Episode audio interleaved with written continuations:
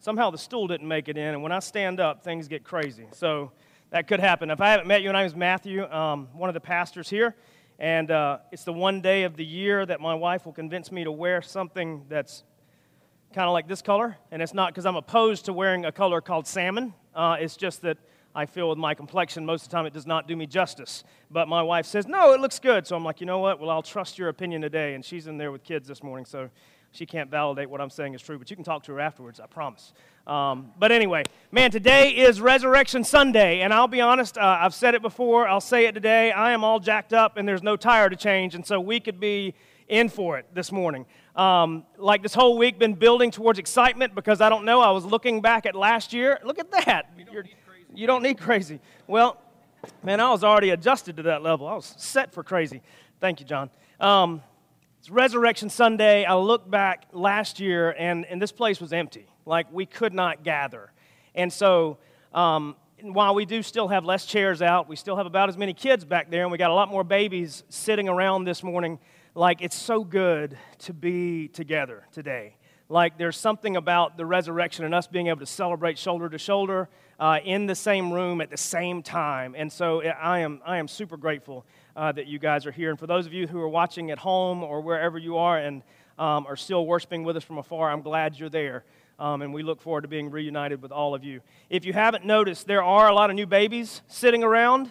Um, there, we had kind of a, a during the pandemic a baby boom, and I'm sure there will probably be another one following the baby boom. It's just how it happens. Uh, but there are tons of babies floating around. So if you see the, these new babies, you know, don't feel like you have to touch them, but tell the parents, hey, I like your baby. It's a nice one. Um, and make sure you talk to them because a lot of them came back for the first time today. So it's great to see you guys. Man, it's great to see. It's just, man, uh, yeah, I love, man, I'm just, I'm just excited. Uh, today, is one of those days in which me, uh, as, a, as a pastor, I never wonder what we're going to talk about. Like at Christmas time, I, don't have a problem, you know, figuring out where we're going to go, what we're going to discuss. At Easter, man, there's no question. Uh, we're going to talk about the resurrection today. Um, so, if you have your Bibles, go ahead and open to Luke chapter 24. I'm struggling already, man. It's going to be good. Luke chapter 24. Andrew Hendricks makes fun of me because somebody asked the other day on Facebook, they were like, hey, what passage in the Bible really gets you? And there were a lot of people chiming in, and I threw one out there, and Andrew was like, let's be honest, like every one of them gets you. I'm like, yeah, I guess they do. But uh, yeah, but today I am, I'm, I'm really excited, and I say this too much too. Um, probably, probably one of my favorite lines in all of Scripture is contained in this place that we're going to read today. Love it. I'm sorry. It's just going to be, man, it's just going to be the way I am today. Uh, if you know me at all, you're used to it. Uh, let me pray, and we're going to jump in and we're going to talk. And here's the question that we're going to ask, um, and hopefully we're going to answer. Uh, we can't answer it in full, but we're going to answer it in part. Man, what does the resurrection mean to us today? So, God, we love you. Uh, we thank you. Woo! God, we thank you for an empty grave. We thank you that we serve a Savior who death could not beat whose sin could not conquer, whose life was not silenced by the hatred of men. Thank you, God. Thank you, God. Today, as a people, I pray in unison that we can say, Thank you, Jesus, for the resurrection. Thank you, Jesus, that the cross was not the end. Thank you, Jesus, that we can celebrate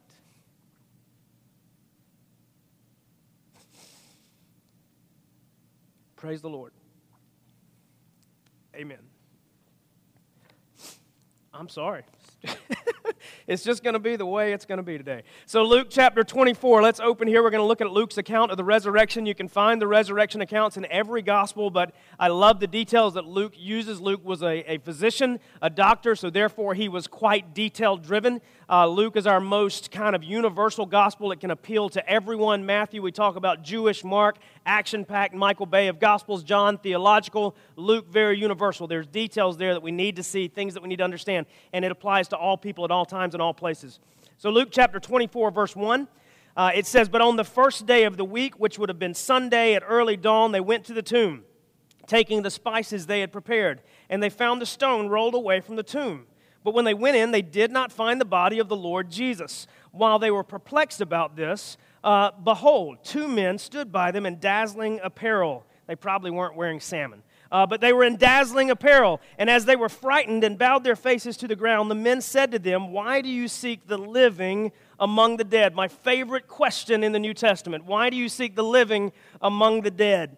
He is not here, but he has risen. Remember how he told you while he was still in Galilee that the Son of Man must be delivered into the hands of sinful men and be crucified, and on the third day rise. And they remembered his words. Returning from the tomb, they told all these things to the eleven and to all the rest. Now it was Mary Magdalene and Joanna and Mary, the mother of James, and the other women with them that told them these things to the apostles. But these words seemed to them to be an idle tale or a fairy tale, and they did not believe them.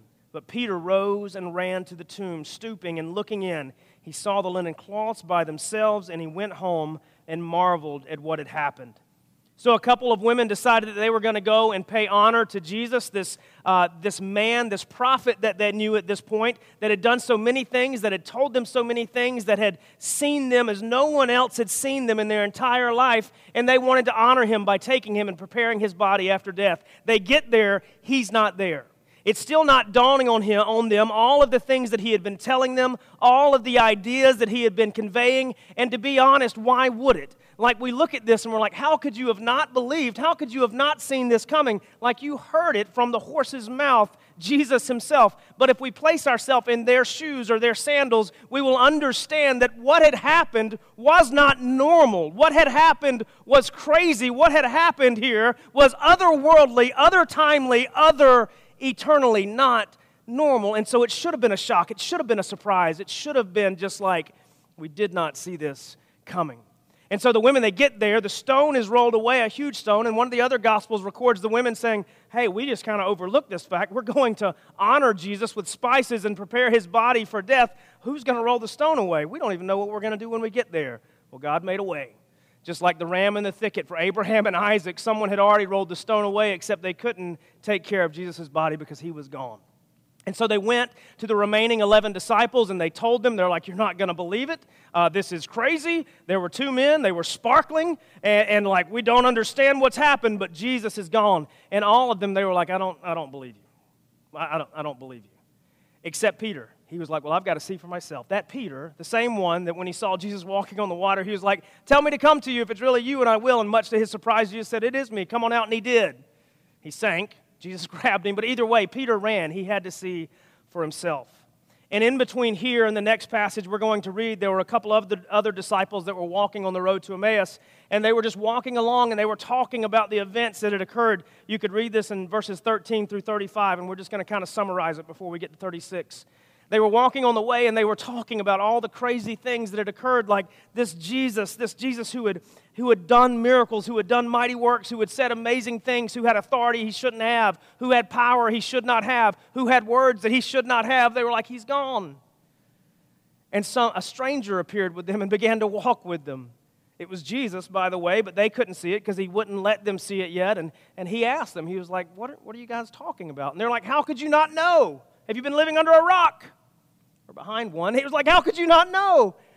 And they told them everything. And then Jesus began to say, Well, uh, before even revealing himself to him, he's like, Well, let me tell you a story. And he started with Genesis and went all the way through and revealed to them all the things that they should have seen, should have known, should have heard, and should have already been prepared for if they would have been truly paying attention or if it would have been revealed to them. And then the two men still didn't know that it was Jesus, even after he gave them this amazing history lesson that culminates with the gospel and the resurrection. And the two men were like, Man, we like everything you're saying. How about you come and stay with us a couple days? And so he did. He came and he, he stayed with them for a while and he, he had dinner. And then at one point, their eyes were opened when he broke the bread, just like he had done before, distributed, and they were like, Oh, man. And it said, Were our hearts not burning when he was with us? And then he was gone. He disappeared. And then we pick up in verse 36. And it says, as they were talking about these things, Jesus himself, when people when they had gathered together somewhere else, it said, Jesus himself stood among them and said to them, Peace be with you, or do not be afraid. And they were startled and frightened and thought they saw a spirit. And he said to them, Why are you troubled, and why do doubts arise in your hearts? See my hands, see my feet, that it is I myself. Touch me and see. For a spirit does not have flesh and bones, as you see that I have. And when he had said this, he showed them his hands and his feet. And while they were still disbelieving for joy and were marveling, he said to them, Have you anything to eat? They gave him a piece of broiled fish, and he took it and ate before them, further proof that he was flesh and blood.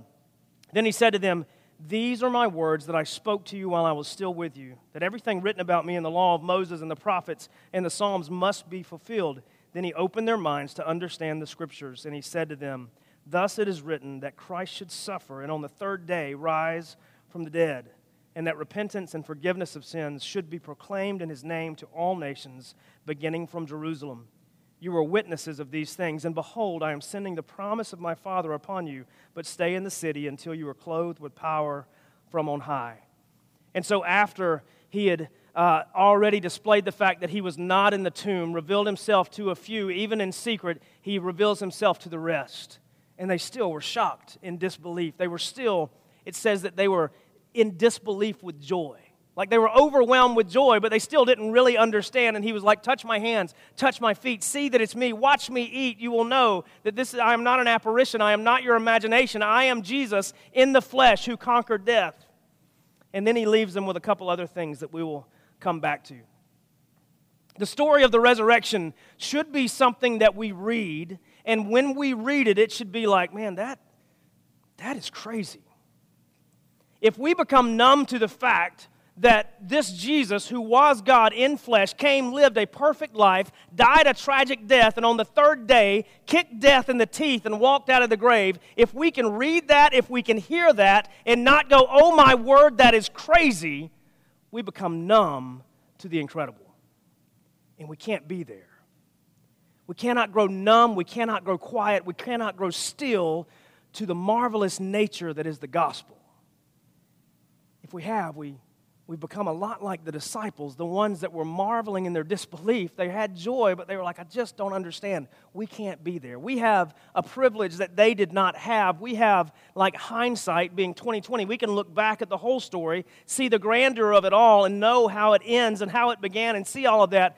We cannot grow numb to the marvelous nature of the gospel. We can't grow numb to the fact that this should not have happened, that this is not normal, that this is other than us. It's got to be celebrated. It must be celebrated. I think for us, like today, I, really want us to think about three things that we need to admit that the resurrection does for us. Not an exhaustive list because we wouldn't have time. Hopefully, we talk about that all year long. But today, I just want us to look at three. The first is this that the, resur- the resurrection validates everything Jesus said and did. Hear me, this is important. This is critical. This is the linchpin of who we are, our identity in Christ. The resurrection validates everything Jesus was, everything he said, and everything he did. If it were not for the resurrection, it would be like going to Dearborn, Michigan, watching an F 150 roll off the line with no wheels on it. It would be no good. It would accomplish nothing, it would sit there. Because understand, if the resurrection did not happen, it would have made Jesus a liar and it would have made him incapable of leading us to victory. And it would have made the cross just simply tragic instead of victorious. Because, see, what the resurrection does, what the resurrection does is it, it completes this new covenant. This idea that only through Jesus can we be granted something that we did not have, that we could not make for ourselves. We can be granted access through newness to the Father. It's only through the resurrection. The cross tragic without the resurrection. The cross would have simply been an innocent man dying and being done. It would have taken the wheels off the truck. But what the resurrection does, it completes the process of paying for our sins and then leading us out of the grave.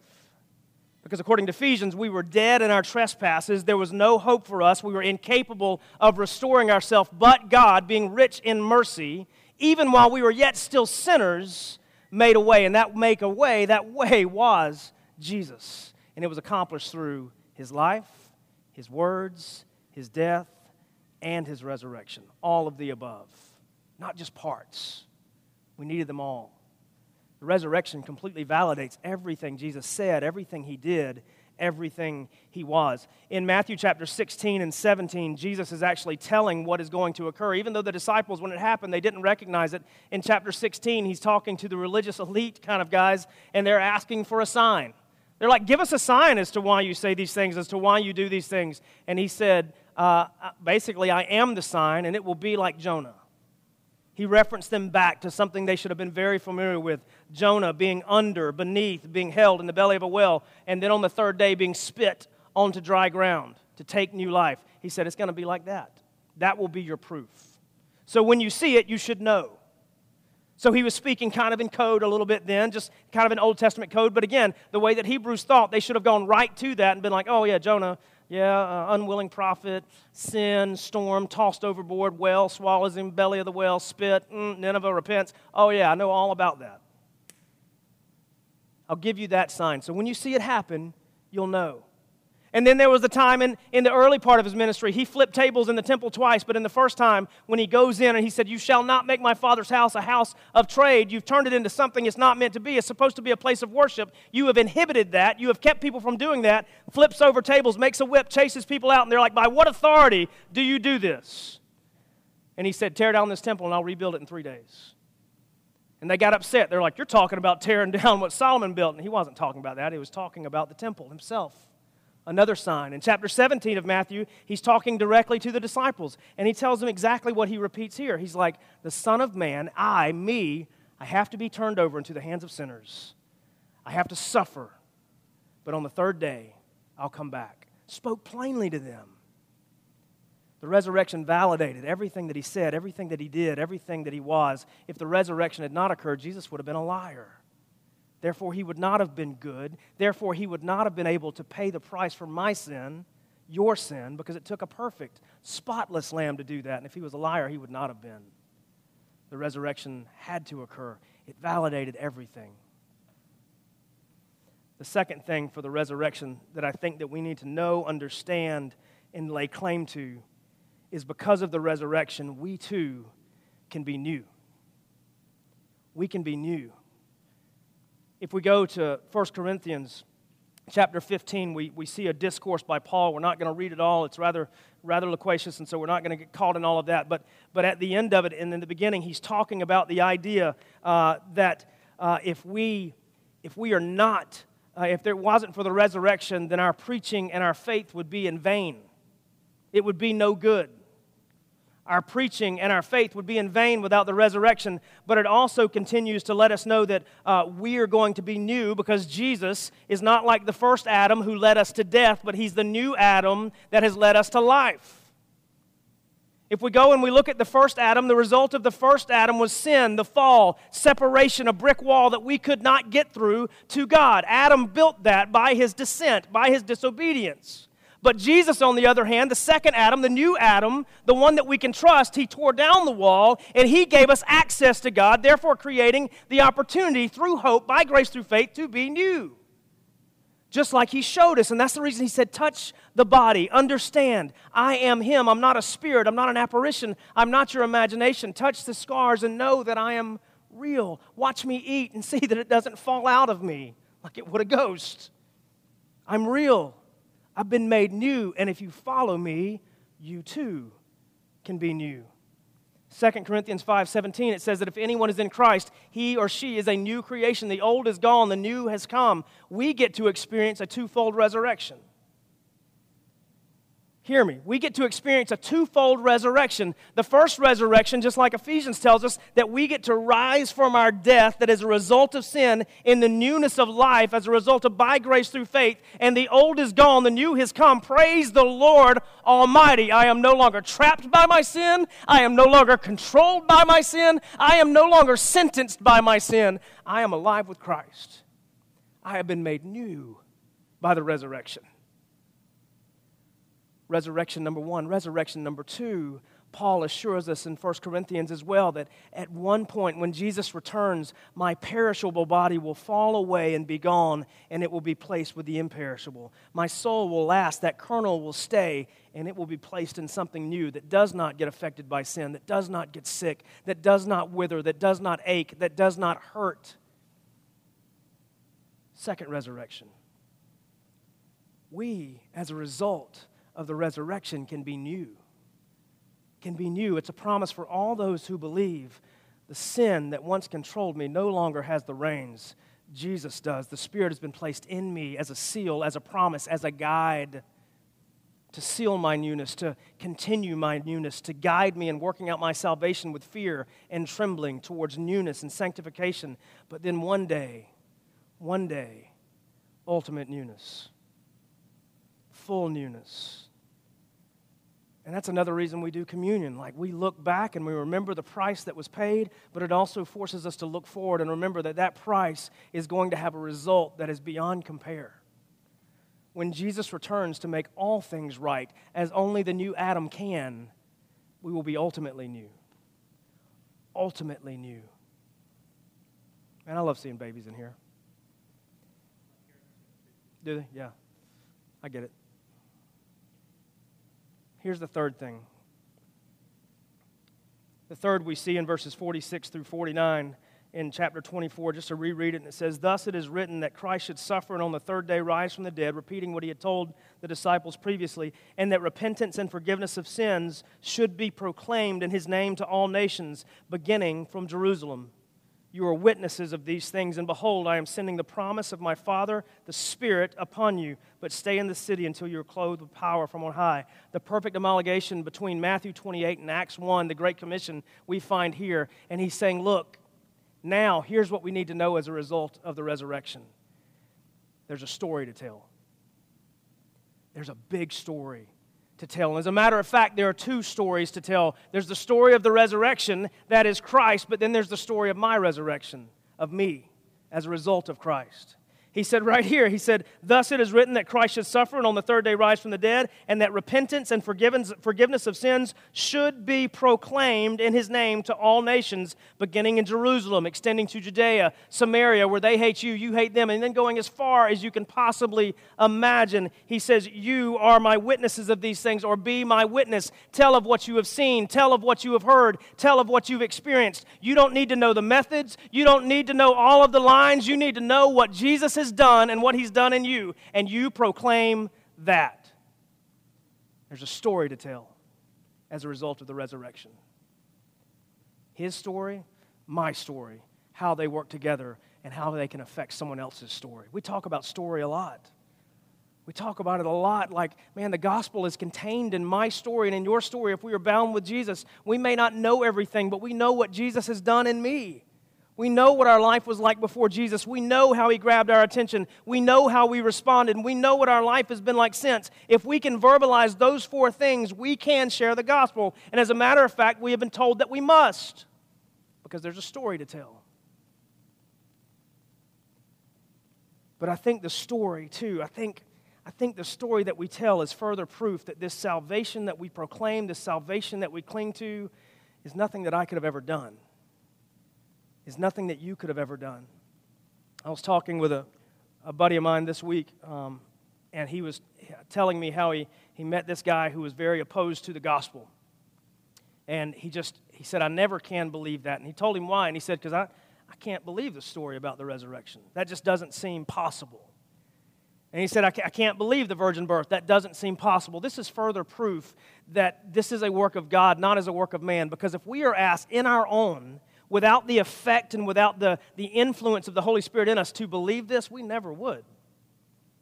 Like we never would. Like salvation is not a work of understanding. Salvation is a work of the Spirit regenerating me, regenerating you, making us new. Because if we were asking our human understanding to believe that God could walk among us, never sin, die a death on our behalf substitutionarily, and then rise on the third day, kicking teeth, kicking death in the teeth, and walking out of the grave, if it was up to me, I would never believe that. But it's not up to me, it's up to God. It's up to God and, and His power, His authority, the Spirit that lives in us to redeem mankind. This is not my doing. And then, even as that story transcends, we talk about the story of the cross and we talk about my story. To be honest, if I am telling my story in an attempt for me to save someone else, I will never save them unless God affects them. Because again, for me to say, I'm believing in this perfect Savior who was God, who walked on earth and never sinned, who died death in my place and potentially your place if you believe. And then he walked out of the grave and went back to heaven where he had always been. If I'm trying to convince someone and save someone, it will never happen. But if God is involved and faith comes through hearing, according to Romans 10, and hearing the Word of God, and that is coming out of my mouth, influenced by the Holy Spirit, then salvation can occur. Redemption can occur newness can occur. Man, the stories that we tell, and as they are believed, it's further proof that this salvation that we cling to and that we need and that we, we, we must proclaim is a work of God, not a work of man. And for some, we may hear that and think, man, that, that seems to take me out of it. But for the rest of us, we need to hear it and say, no, that puts God entirely in it. Therefore, I can trust it. Because I'll be honest, if I'm trying to recreate something on my own to save someone, it's not going to be very good. It's definitely not going to be lasting. It's probably going to be a system that would point us to religion. And God says, No, I have more for you. I have more for you. The resurrection demands that this story must be told because it is an amazing story. And the effect of the story, if God is in it, is redemption of mankind. That's why we're here. Like, understand that God didn't create this, this beautiful story from the foundation of time to redeem people so that we could sit and be egocentric individuals. He didn't create this magnificent way to the Father by grace through faith if we just believe so that we could sit and be better versions of ourselves. No, He created it so that mankind, who were alienated by sin, could be united with the Father through Jesus, who died my death, conquered my sin, and then rose from the grave if I just believe. The point of the gospel is that it must be verbalized, it must be spoken, it must be shared, it must be a story that we're familiar enough with that we speak of frequently, passionately, and convictingly. There's a story to tell. I think this is the, the last point of the resurrection for us today it should be something that we celebrate on a daily basis. That we celebrate on a daily basis. That Jesus did not love us just enough to conquer our sin and leave us alone, but He loved us enough to conquer our sin and then provide a way for us to be made new. Because God could have done whatever He wanted. Could have done whatever He wanted, and He could have left us in our squalor. But instead, he chose to redeem us into splendor, to remove us from our pig pens that we place ourselves in, like the prodigal son, and to welcome us with open arms, with kisses, the best robe, the rings, and the shoes, and a party. We need to celebrate the resurrection every single day. And when we say thank you for Jesus, whether we're saying it in word or not, we need to know that what I'm thanking Jesus for is a life that he lived that I could not, a death that he died that it wouldn't have done any good, and a resurrection that I'm incapable of providing. Yet he did it all for me, for you, for all those who would believe. We need to celebrate that.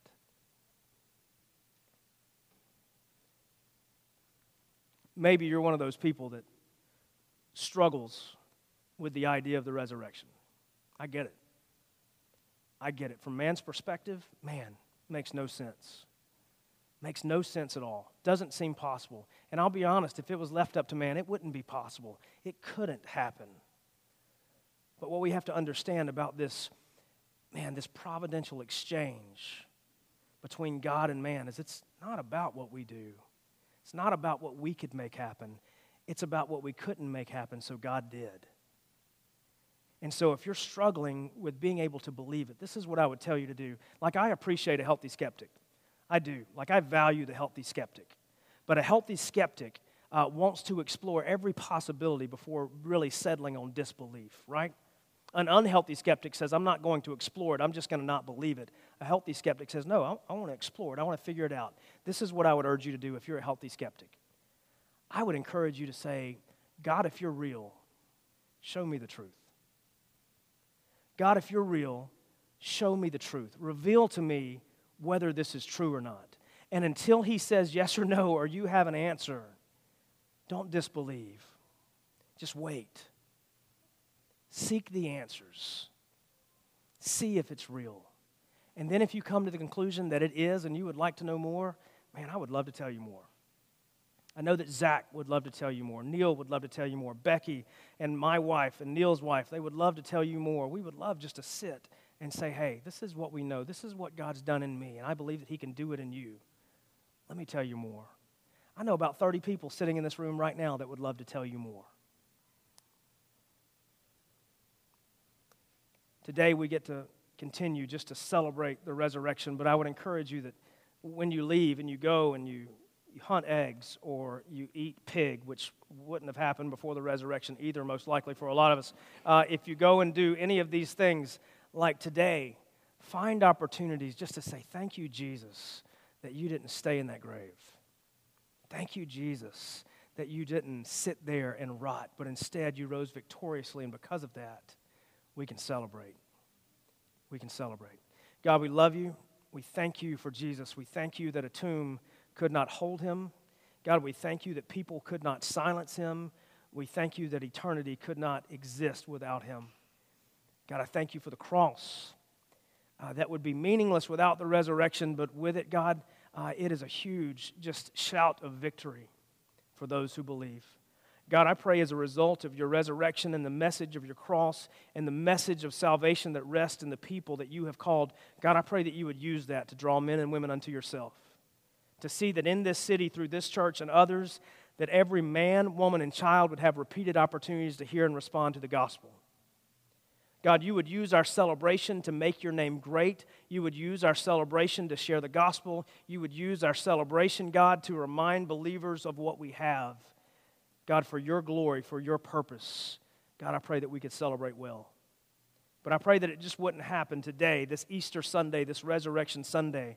But I pray that you would remind us when our feet hit the floor in the morning that we have so much to be grateful for, so much to say thank you for, so much to be in awe of that we need to thank you for revealing to us. Thank you for opening our eyes. Thank you for that supernatural exchange that we could not orchestrate. God, I thank you for those who you will save. I thank you for those whom you've already saved. And God, I thank you that you allow us to participate. We love you. It's in your Son's name that we say thank you. We have victory. Amen.